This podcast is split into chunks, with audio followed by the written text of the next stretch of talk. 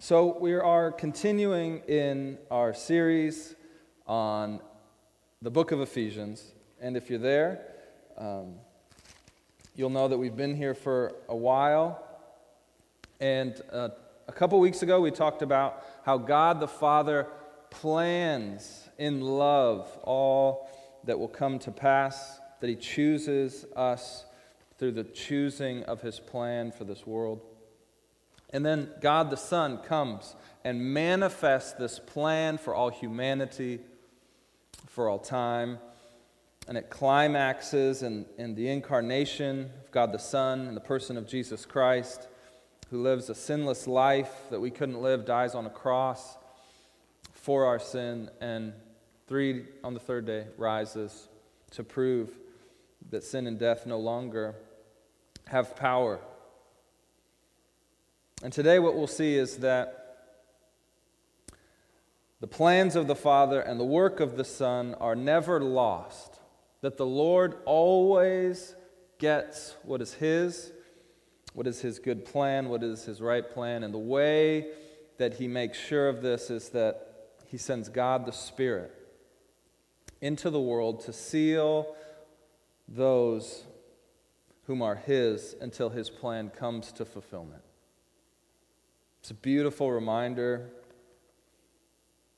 in this season of life, in this season of our nation, and really at all times. So, if you would, would you read with me, starting in verse 11 of Ephesians chapter 1?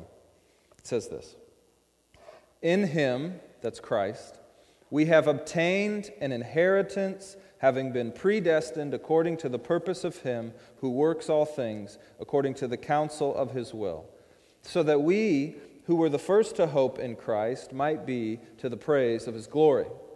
In Him, you also, when you heard the word of truth, the gospel of your salvation, and believed in Him, were sealed with the promised Holy Spirit, who is the guarantee of our inheritance until we acquire possession of it to the praise of his glory.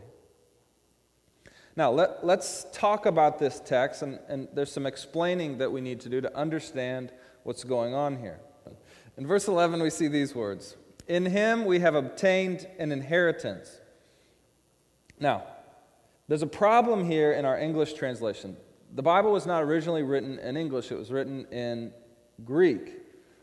And when translators attempt to translate something, sometimes the meaning gets lost, okay? So there's a little bit of a problem, I believe, in this translation uh, because it seems to be saying that we have an inheritance, which is not untrue, and we'll see later in this text that we do have an inheritance. But what's interesting here is that I believe the inheritance that's being talked about, if we understand the original Greek, and many scholars are uh, convinced of this, is that the translation is actually talking about God's inheritance. So you could read it this way We were claimed by God as His inheritance. You see how that changes the meaning slightly? Uh, and, and why we think this is because the verb here is in the passive voice. Now, when we read it as we are God's inheritance, it makes a lot of sense if you understand the Old Testament context, in which oftentimes the people of God, who in the Old Testament are primarily the people of Israel, are called God's inheritance. So let me just read you a passage from the Old Testament. In the book of Deuteronomy, chapter 32, it says this When the Most High gave the nations, gave to the nations their inheritance, when he divided mankind. He fixed the borders of peoples according to the number of the sons of God. But the Lord's portion is his people. Jacob, that means Israel, is his allotted heritage or inheritance. So we could say it something like this God makes this plan he sends his son to make sure the plan is effective, that it manifests itself in time, space, history. And then all of this is for what end? That he might have his inheritance. And what is his inheritance? The people of God. What does God get out of the whole deal? Us. Now, you should at this point be incredibly flattered and humbled and probably a little bit confused. Flattered because we are what he gets out of it? Yeah. We are his portion, his heritage, his inheritance. This is what he gets out of it. And humbled because we realize are we really living up to this? To be called the inheritance of God? His portion is us? Are we living up to that? Oftentimes, uh, we ask this question, right? What do I get out of the deal? And in marriage, we often wonder that. In fact, I talk about this often when I do premarital counseling. Well, what do you think you get out of marriage? And most people think of tangible blessings and benefits, and, and, and oftentimes that's true. But at the end of the day, what you get out of marriage is the person sleeping next to you in the bed. That's your portion. That's what you get. That's the end of the deal. Now, that can go very well, or it can be incredibly difficult. But that's the beauty of marriage. That's your portion and we are God's portion. Now, the question then becomes if the people of God are God is God's inheritance, it's his portion, it's what he gets out of his grand plan. Who are the people in view here? Now, there's actually two groups of people. You'll notice with me if you look at verse 11 that it says, In him we have obtained an inheritance. And then if you jump down to verse 13, it says, In him you also. Doesn't seem like he's talking about the same group of people, and I don't believe that he is. The we in verse 11 is the Jewish people, God's original people from the Old Testament. And the Apostle Paul, who is writing this letter to those Christians in Ephesus, is himself Jewish. And so, he's saying, We we get the inheritance of God, or we are his inheritance. Now, if we jump down to verse 13, a beautiful truth emerges. And we'll come back to this truth in a couple weeks. But this beautiful truth first emerges in Ephesians, which is this In him, you also now, primarily the people he's writing to in Ephesus, which is in Asia Minor, are primarily non Jewish people, people we call Gentiles. And what he's saying is hey, we all know that once the people of Israel were God's inheritance. But now in Christ, you also, non Jewish people, are also part of his inheritance if you are in Christ. This is um, hard to, for us to imagine because the church has been around for a while, but this is an incredible truth that we too are part of God's inheritance if you're not uh, Jewish. Praise be to God. You also are a part of the Lord's portion, just like the people of Israel you have been grafted in when you hear the word of truth, the gospel of your salvation, and you believe it, and you are given the gift of the Holy Spirit. This is how we get grafted in to become part of God's people, part of his inheritance. And the Apostle Paul is telling us that loud and clear right here. Now, Look with me again. There's an interesting word here in verse 13. So, in him, you also, you Gentiles, just like us, have been grafted in when you heard the word of truth, the gospel of your salvation, and believed in him. That's Christ. You were sealed with the promised Holy Spirit. Now, who's making this promise? Who is the promisor? His name is Jesus. So, if you want, you can turn with me to John chapter 14, and I'll show you one of the places where Jesus, while he was walking the earth, promised that he would send this Holy Spirit. So, John chapter 14, and we're going to be looking in verse 15. It says this This is Jesus talking. If you love me, you will keep my commandments. And I will ask the Father, and he will give you another helper to be with you forever.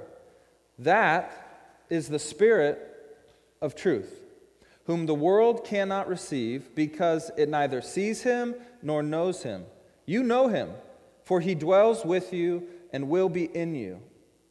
I will not leave you as orphans, I will come to you. Yet a little while, and the world will see me no more, but you will see me, because I live, you also will live. In that day, you will know that I am in my Father and you in me, and I in you. How is Jesus in us? By the indwelling Holy Spirit. Now, how will we know that you have the Holy Spirit? Well, Jesus tells us. He says, Whoever has my commandments and keeps them, he it is who loves me. And he who loves me will be loved by my Father, and I will love him and manifest myself to him. How will he manifest himself to us? Through the Spirit. Again, in John 18, excuse me, 16, uh, Jesus says this Nevertheless, I tell you the truth. It is to your advantage that I go away, for if I do not go away, the Helper will not come to you. The Helper is the Holy Spirit. But if I go, I will send him to you. And when he comes, he will convict the world concerning sin and righteousness and judgment. This is the promise that Jesus made that he was not leaving, that he would send the Spirit to be with us, that he himself might be with us. This is the promised Holy Spirit. Now, say, well, anybody can make a promise like that. Did the promise come true? Turn with me now to Acts chapter 2. Hope you had to grab the Bible because we've got a lot of jumping here to do. Acts chapter 2. And we'll see that this promise comes true. And Act, the, uh, the book of Acts is sort of the sequel to the Gospel of Luke. The Gospel of Luke is the life of Jesus, and then Acts is after Jesus has uh, ascended to heaven, after he's risen from the dead, ascended uh, promise these things, uh, then the Spirit, as we'll see, will come. And the book of Acts is about the rise of the Jesus movement, which we now call the church. So, starting in chapter 2, verse 1, it says this When the day of Pentecost arrived, and Pentecost was a Jewish holiday, uh, ceremony, ritual, celebration, they were all together in one place. That's all the disciples, those who had followed Jesus. And suddenly there came from heaven a sound like a mighty rushing wind, and it filled the entire house where they were sitting. And divided tongues, as if fire, appeared to them and rested on each of them. And they were all filled with the Holy Spirit and began to speak in other tongues as the Spirit gave them utterance. Now, there were dwelling in Jerusalem Jews, devout men from every nation under heaven. And at the sound, and at this sound, the multitude came together and they were bewildered because each one was hearing them speak in his own language. And they were amazed and astonished, saying, Are not all these who are speaking Galileans? That's the region uh, nearest to Jerusalem. And how is it that we hear each of us in our own native language? So here it is the promise that Jesus has made, that's also been predicted in the Old Testament that the Spirit of God would descend in a special way and empower the people of God to do mighty works, including expanding the kingdom of God. And it's just happened right here in Acts chapter 2. People are kind of weirded out. What's going on? And if you keep reading in Acts, it's a, there's a great uh, part of the story where some other people just are kind of like watching and walking by, and they think everybody's drunk because they're speaking in other languages. And Peter stands up, he says, We're not drunk, filled with the Spirit. It's only 9 a.m. in the morning. What do you think this is? Husky tailgating? Come on, man. So, Peter, one of Jesus' closest disciples, stands up, begins to explain what's happening, and tells them that this was predicted in the Old Testament by the prophets, promised by Jesus himself. And we call this sort of the first sermon that ever was preached. And near the end of it, uh, Peter finishes, calls people to faith and repentance.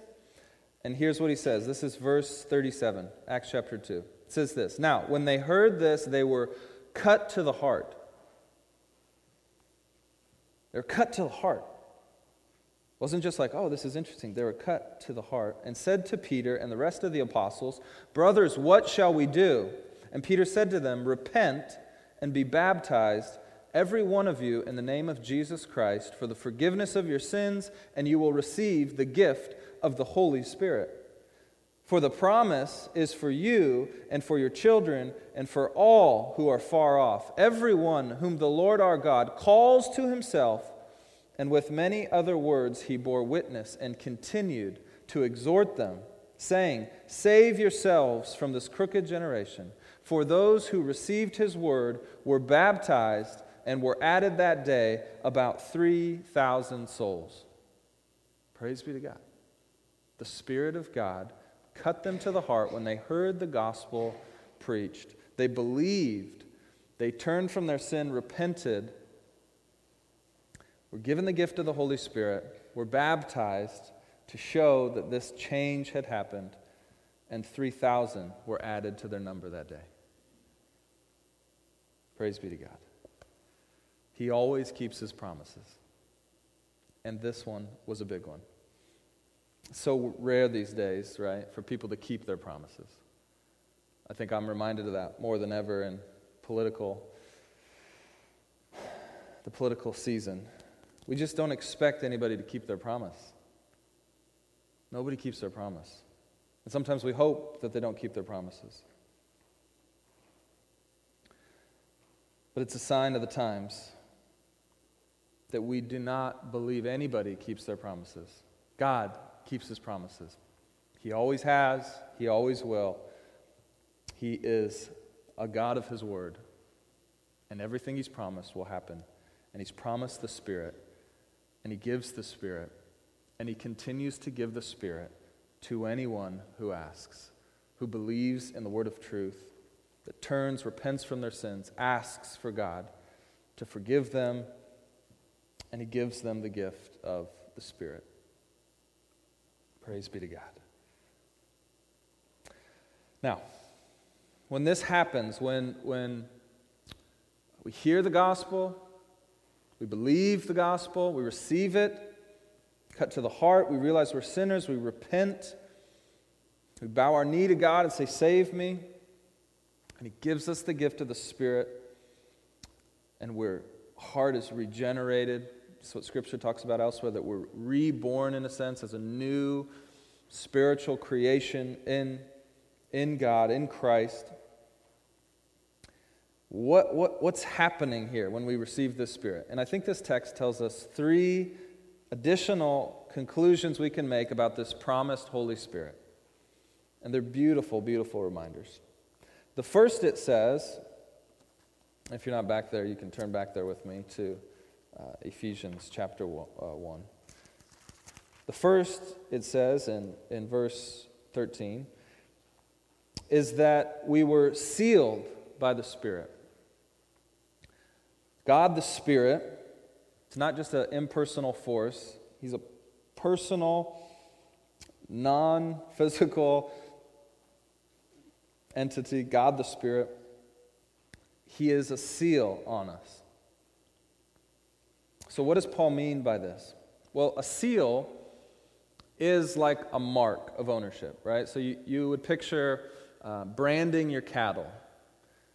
This is of the house Evanger. That's my last name. I wish I owned some cattle. I do not. I have to pay for my hamburgers. It's difficult. But you think of a cattle seal, okay? We're losing it. Think of a cattle seal, a mark of ownership. This is mine, okay? Uh, circumcision in the, in the Old Testament, the people of Israel. This was like a mark. We are the people of God. We're set apart. We're distinct. In the New Testament, the mark or the seal is the Spirit of God. Do you have the Spirit of God? It's like a mark upon you. Uh, Jesus said this, he told his disciples this, uh, talking about the end times at the end of sort of human history. Says, There will appear in the heaven the sign of the Son of Man. He's talking about himself. And then all the tribes of the earth will mourn, for they will see the Son of Man, Jesus, coming on the clouds of heaven with power and great glory. And he will send out his angels with a loud trumpet call, and they will gather his elect from the four winds, from one end of heaven to the other, looking for what? The mark, the seal which is the Spirit. And all those who have the Spirit will be gathered up as part of God's people.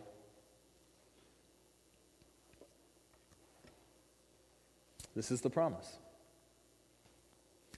Like a great cowboy, he collects his cattle, everyone with his mark, his brand. No matter how far They've drifted to the end, one he- end of heaven to the other. All those who have died already in the name of Jesus, that had the mark, all those who are currently alive, everyone, no one who has the mark will be lost. It's a permanent mark. It's not a henna tattoo like you got when you were in middle school vacationing in Mexico. Raise your hand. No, don't raise your hand. Doesn't come off after a little bit. It's not even like a real tattoo that through much pain you can get erased. It's a permanent, it cannot be removed. It's more like a brand. Have You ever seen? I had a buddy in high school, played basketball with him, and he thought it'd be cool one day to, to, with a couple of his buddies, to create their own sort of cool brand. And so they heated up a fork over probably a lighter or something, and made it very hot and, and seared the fork on his arm.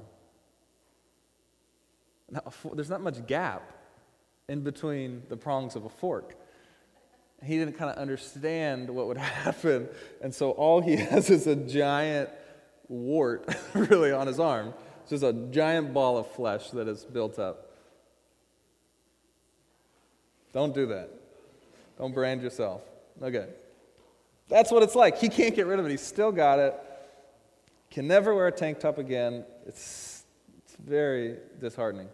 But this is a permanent mark, it can't be taken away because you were sealed with the Spirit. You have full assurance that you will not lose your salvation.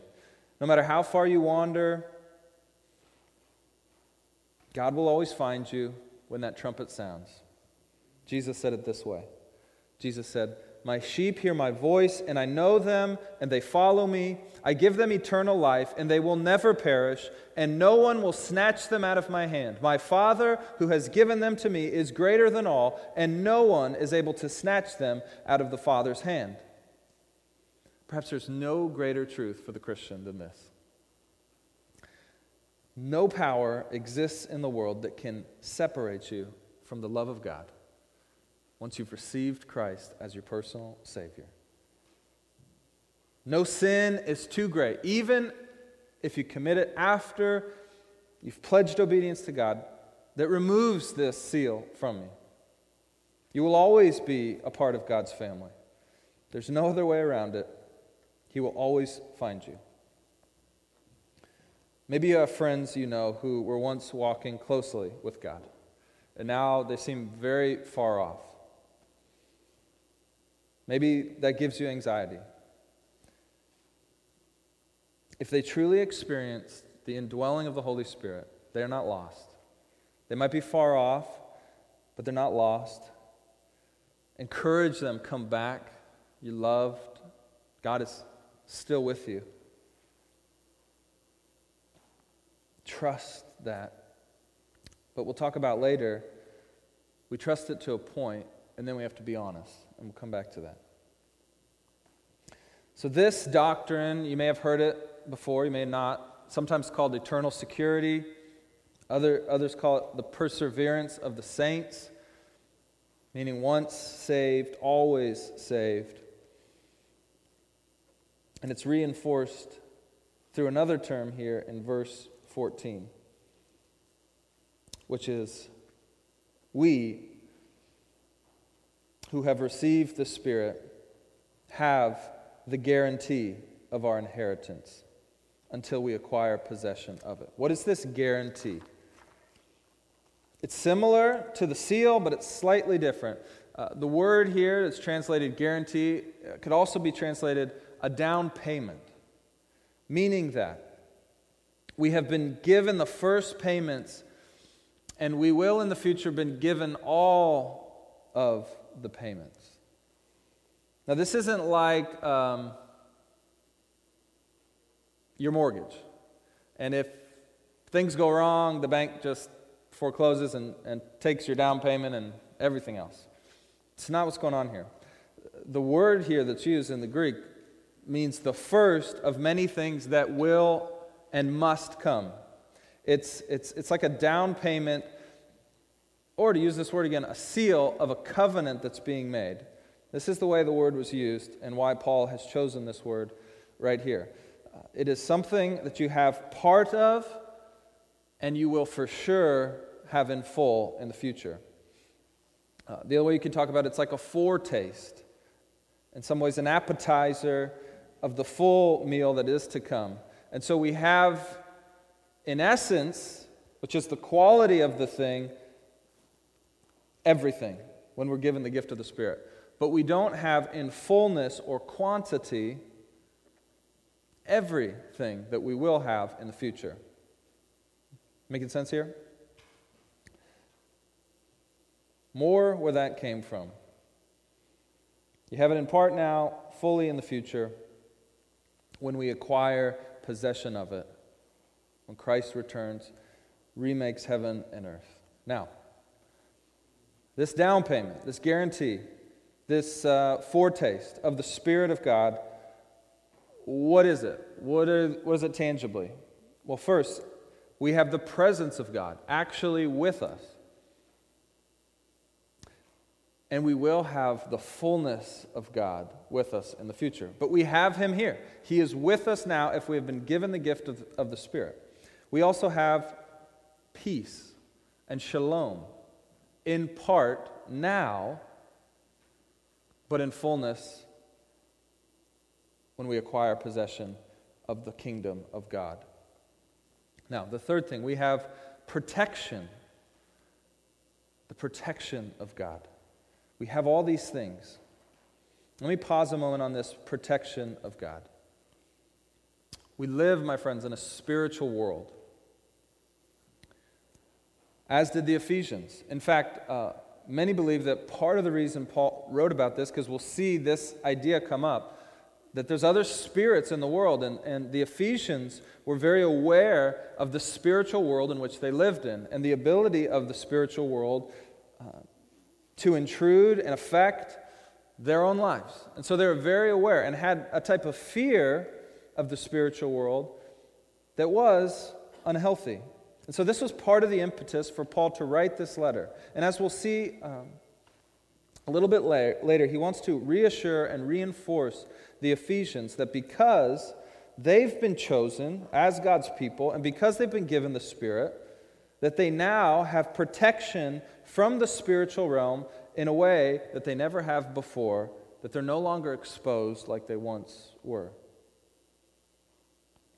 You could, you could say it like this. Once you hear the word of truth, the gospel of your salvation, and you believe, and you've given, been given the gift of the Holy Spirit, you now have a no vacancy sign.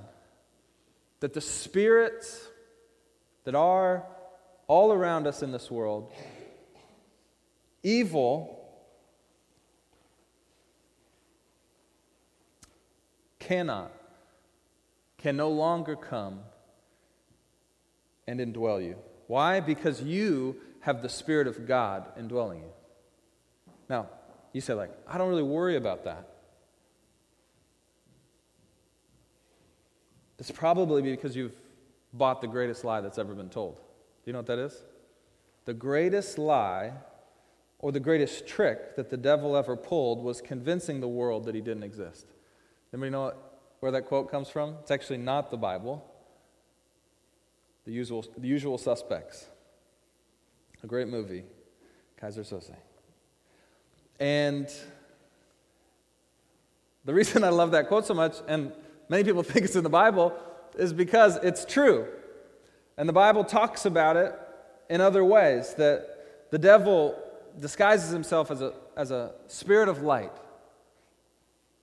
or convinces us that don't worry about him. But it's the greatest trick that he ever pulled was convincing the world that he didn't exist and nowhere else in the world but in the West do we believe this is true.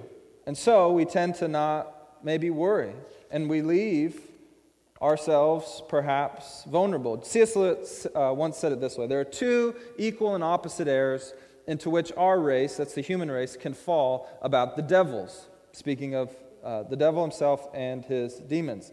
One is to disbelieve in their existence, usual suspects. The other is to believe and to feel an excess and unhealthy interest in them.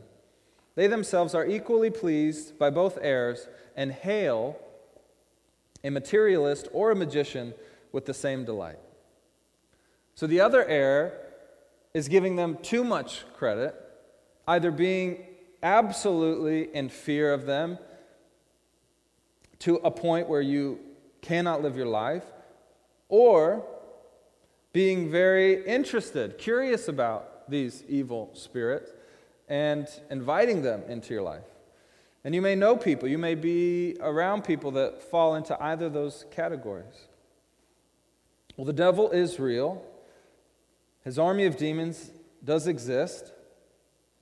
Even though you can't see them with your natural eye, I think deep down, most of us realize yeah, we're not just in a material world, we're also in a spiritual world.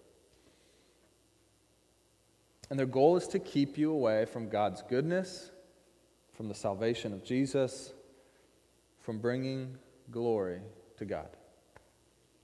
Now, what if you've got the equal and opposite error, which is an unhealthy fascination? Or perhaps you know people that have this as part of their life, that are experiencing this. Uh, maybe it's worrying you that you're around them. Know this you're safe. The Spirit of the living God, which dwells in you, is greater than any other spirit. You're safe. Now, that doesn't mean that the spirits of opposition will not seek to interfere with your life. They can do this in many ways, but you're safe in that they can never do anything that the Spirit of God cannot oppose. Praise be to God. We can have 100% assurance of that. And this is part of why Paul is telling us this that we have this Spirit and He dwells within us, and nothing else can come against us that the Spirit cannot. This is our down payment. This is our mark. This is our seal that we have. Praise be to God that He hasn't left us alone, that we're not fending for ourselves, that we're not exposed in a way that is ultimately for our doom. Praise be to God. Now, you say, maybe I'm not getting this. And I've been wanting to use I, I, my favorite, let me just show you something. My favorite infomercial on TV right now is uh, this great, I'm getting paid to do this promotion. It's called Flex Seal. you have seen this? It's liquid rubber. You simply pour it into anything, and it'll seal it up, waterproof. You're golden. And so I was going to show you this. Now, Here's the problem. In the infomercial, it makes it seem like it dries within 60 seconds. And then I bought it, uh, and I read on the back of it, it says 24 to 48 hours. So I'm trying to seal this strainer, and it's probably not working. This is a real strainer full of holes. Water can come in and out of this strainer, okay? I'm going to see if I can do this anyhow. This is going to be great. Flex seal. You got to get some of this. I've got plenty left over if you need it for a project, okay? Now, here's some water, okay? Now, I'm going to show you two things that are great about Flex Seal and about the Spirit of God. Uh, the Spirit of God has clearly, it's unfortunate that it's all black, but the Spirit of God has come and, and indwelt this strainer, okay? And it sealed it, right? So here's, here's what's great about that. Oh, this may or may not work. Okay. In this bottle, I have, it's like a high school science class. This is great. I have some orange juice. Because to me, the Spirit of God is like orange juice.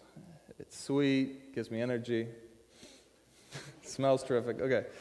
So I put orange juice because I wanted to show you that it was not leaking into this water. Okay. Uh, let's just see here. Oh, flat. Oh no. That's not working. Okay, maybe we'll just pretend that that's working, okay? So the, the flex, okay, so the, it's sealed, right? Now, here's the great thing. That's not going anywhere. Flex Seal lasts forever. It says so right in the infomercial. That orange juice will never leave this strainer. It can't get out because it's already in. Now, here's the great other part about it. Think of this uh, water here. This is like, you know, the world. Oh, shoot, the world. Just pretend you can't see. Turn, somebody turn that light off. This water is the world. And look, not only is the Spirit in me, but when I put this in the water, look, there it is. The world can't get in to the strainer, okay? Look, and you just, a little bit extra came off, put it right back in. This, my friends, thank you, yes. This is true. Okay. Let's see how long that holds. This is great. Well, and then you just put a cap on it like this, and then you're real safe. Okay. So this is this is how the Spirit works. Not only will you always have the Spirit with you, the mark will not leave, but no other spirit can get in. And I hope you see this. This is, should be reassuring to you in a world that is full of, uh, I believe, evil and full of spirits and full of all types of evil, that we have the Spirit of God protecting us in a way that we never have to be worried at the future.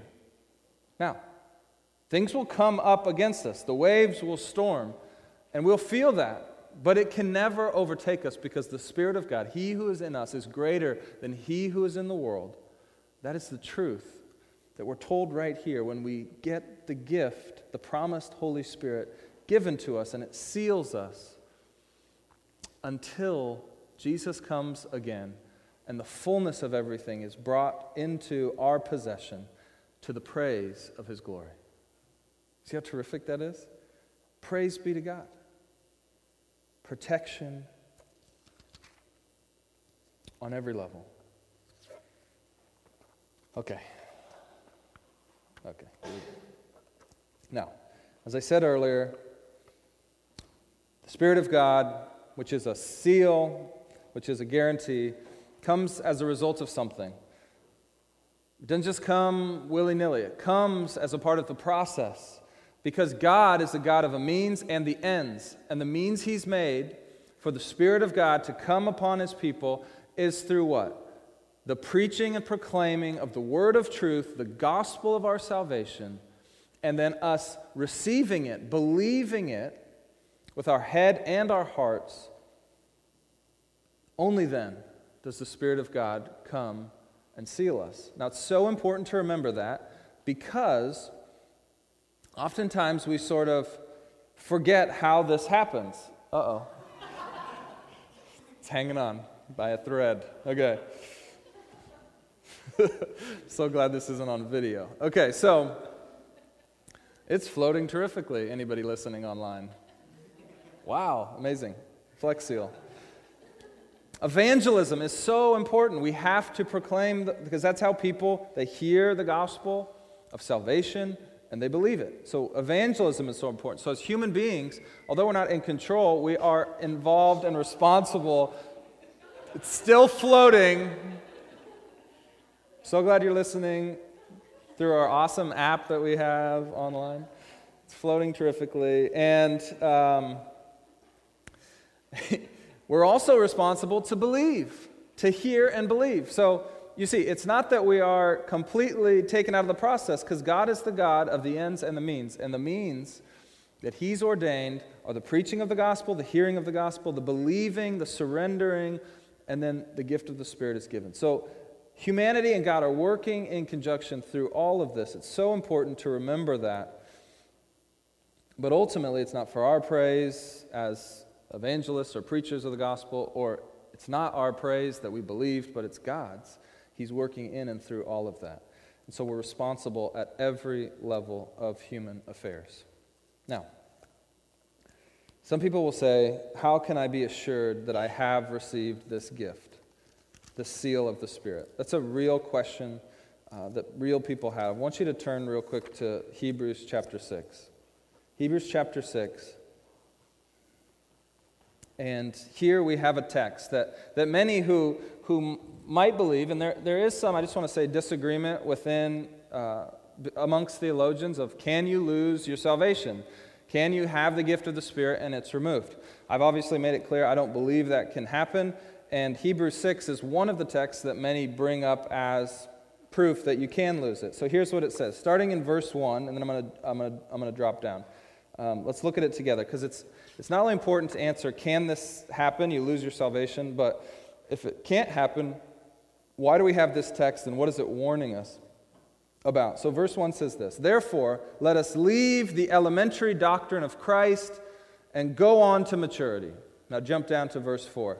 For it is impossible in the case of those who have once been enlightened, who have tasted the heavenly gift, and have shared in the Holy Spirit, and have test, uh, tasted the goodness of the Word of God and the powers of the age to come, and then have fallen away. It's impossible, it says, to restore them again to repentance, since they, have, they are crucifying once again the Son of God to their own harm and holding him up to contempt. Now, see what it's saying? It seems to be saying that some people have participated in this and then they've fallen away. So, what's going on here? Now, I want to show you a couple things. The word enlightened, so it says that have been enlightened. What does this mean?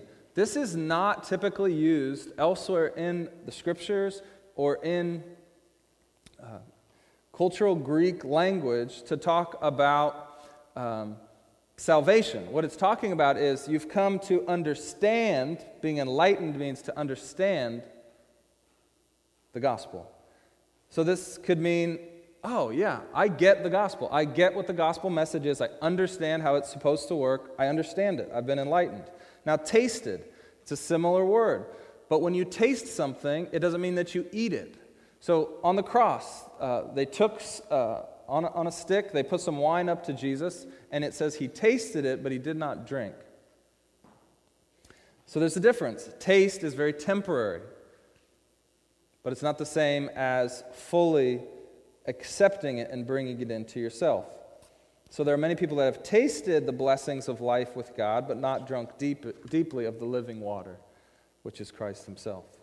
Now, the other word here is shared. It says they've shared in the Spirit. What's going on here? They've shared in the Spirit. Well, the Greek word here has a wide range of meaning from very intimate kind of participation to more of just sort of uh, a friendly, like going fishing, in fact, there's a, there's, a, there's a scene in the Bible where this word is talked about fishing buddies. And they partook together, they shared uh, in fishing together, okay? So here's what, it's, uh, here's what I think this is saying there are people who have been so close to the Spirit that they're like fishing buddies, but they don't really know each other. They just spend a lot of time near each other. They're like good friends, but not great friends. There's no sort of covenant here. This is the idea that we're talking about. Now, here's why we must carefully consider this. Many people who you probably know, maybe you see yourself in this. They've been enlightened. They understand the gospel message. They understand doctrine. They understand the way the Christian message works. They can explain it even. They can maybe even argue for its merits. Maybe they've tasted the sweetness, the blessings of life in the Spirit. Maybe they're part of a church community, have been for decades and decades, and they love being a part of the church community. They love the love they receive, they love the friendship, they love the forgiveness that happens in the community of the Spirit. But they've never received the down payment of the Spirit. The Spirit is not in them, they just walk near the Spirit. For these people, maybe you're one of them.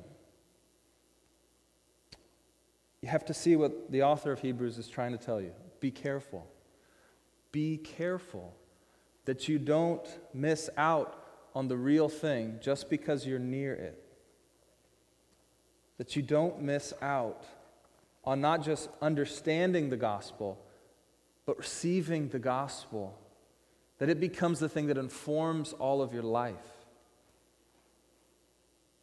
This is a warning of love.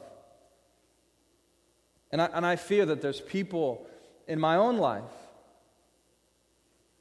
who fall into this category, who have positive things to say about Christianity. They like being near the Spirit, they can understand the gospel, but they've never received it. And they've never received the Spirit. Look at verse 9 in Hebrews with me. Though we speak in this way, yet in your case, beloved, we feel sure of better things. so he's saying, like, this can happen, but we're sure for you that you've experienced the better things. And, and here's the distinction that I, that I think this highlights there are good things to being just nominally involved in Christianity or calling yourself a Christian, these are temporary blessings. But the better things, the things that we want for everyone in our life, these are things that are not temporary. These are the better things. These are the eternal things, the eternal blessings for those who surrender themselves to the Spirit of God and allow Him to regenerate their heart. So, what are the genuine marks then of someone who has experienced this and not just been enlightened or tasted or, or shared in part? What does it actually look like? There are actual marks. Look at verse 1 again of Hebrews 6. Therefore, let us leave the elementary doctrine of Christ and go on to maturity. People who have experienced the Spirit of God mature, they grow in Christ. There's noticeable maturity in their spiritual walk with Him and their love for Him, their joy with Him. Look at verse 7 and 8.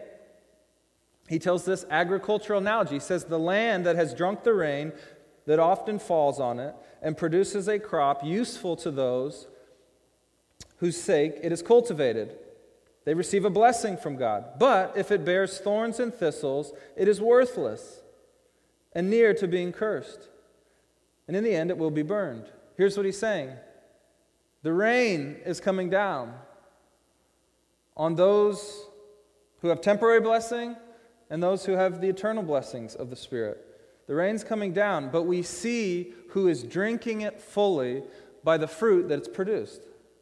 And there are some people whose fruit is just thorns and thistles. And there's others who is good fruit, fruit of the Spirit. So you might be understanding the message, you might be in community, and yet your heart is cold. Cold to other Christians, cold to those hurting and needy. Maybe you're critical, cynical, unmotivated to love others sacrificially. Be careful. Ask the next hard question. Because Galatians tells us the fruit of the Spirit is love, joy, peace, forbearance, kindness, goodness, faithfulness, gentleness, and self control.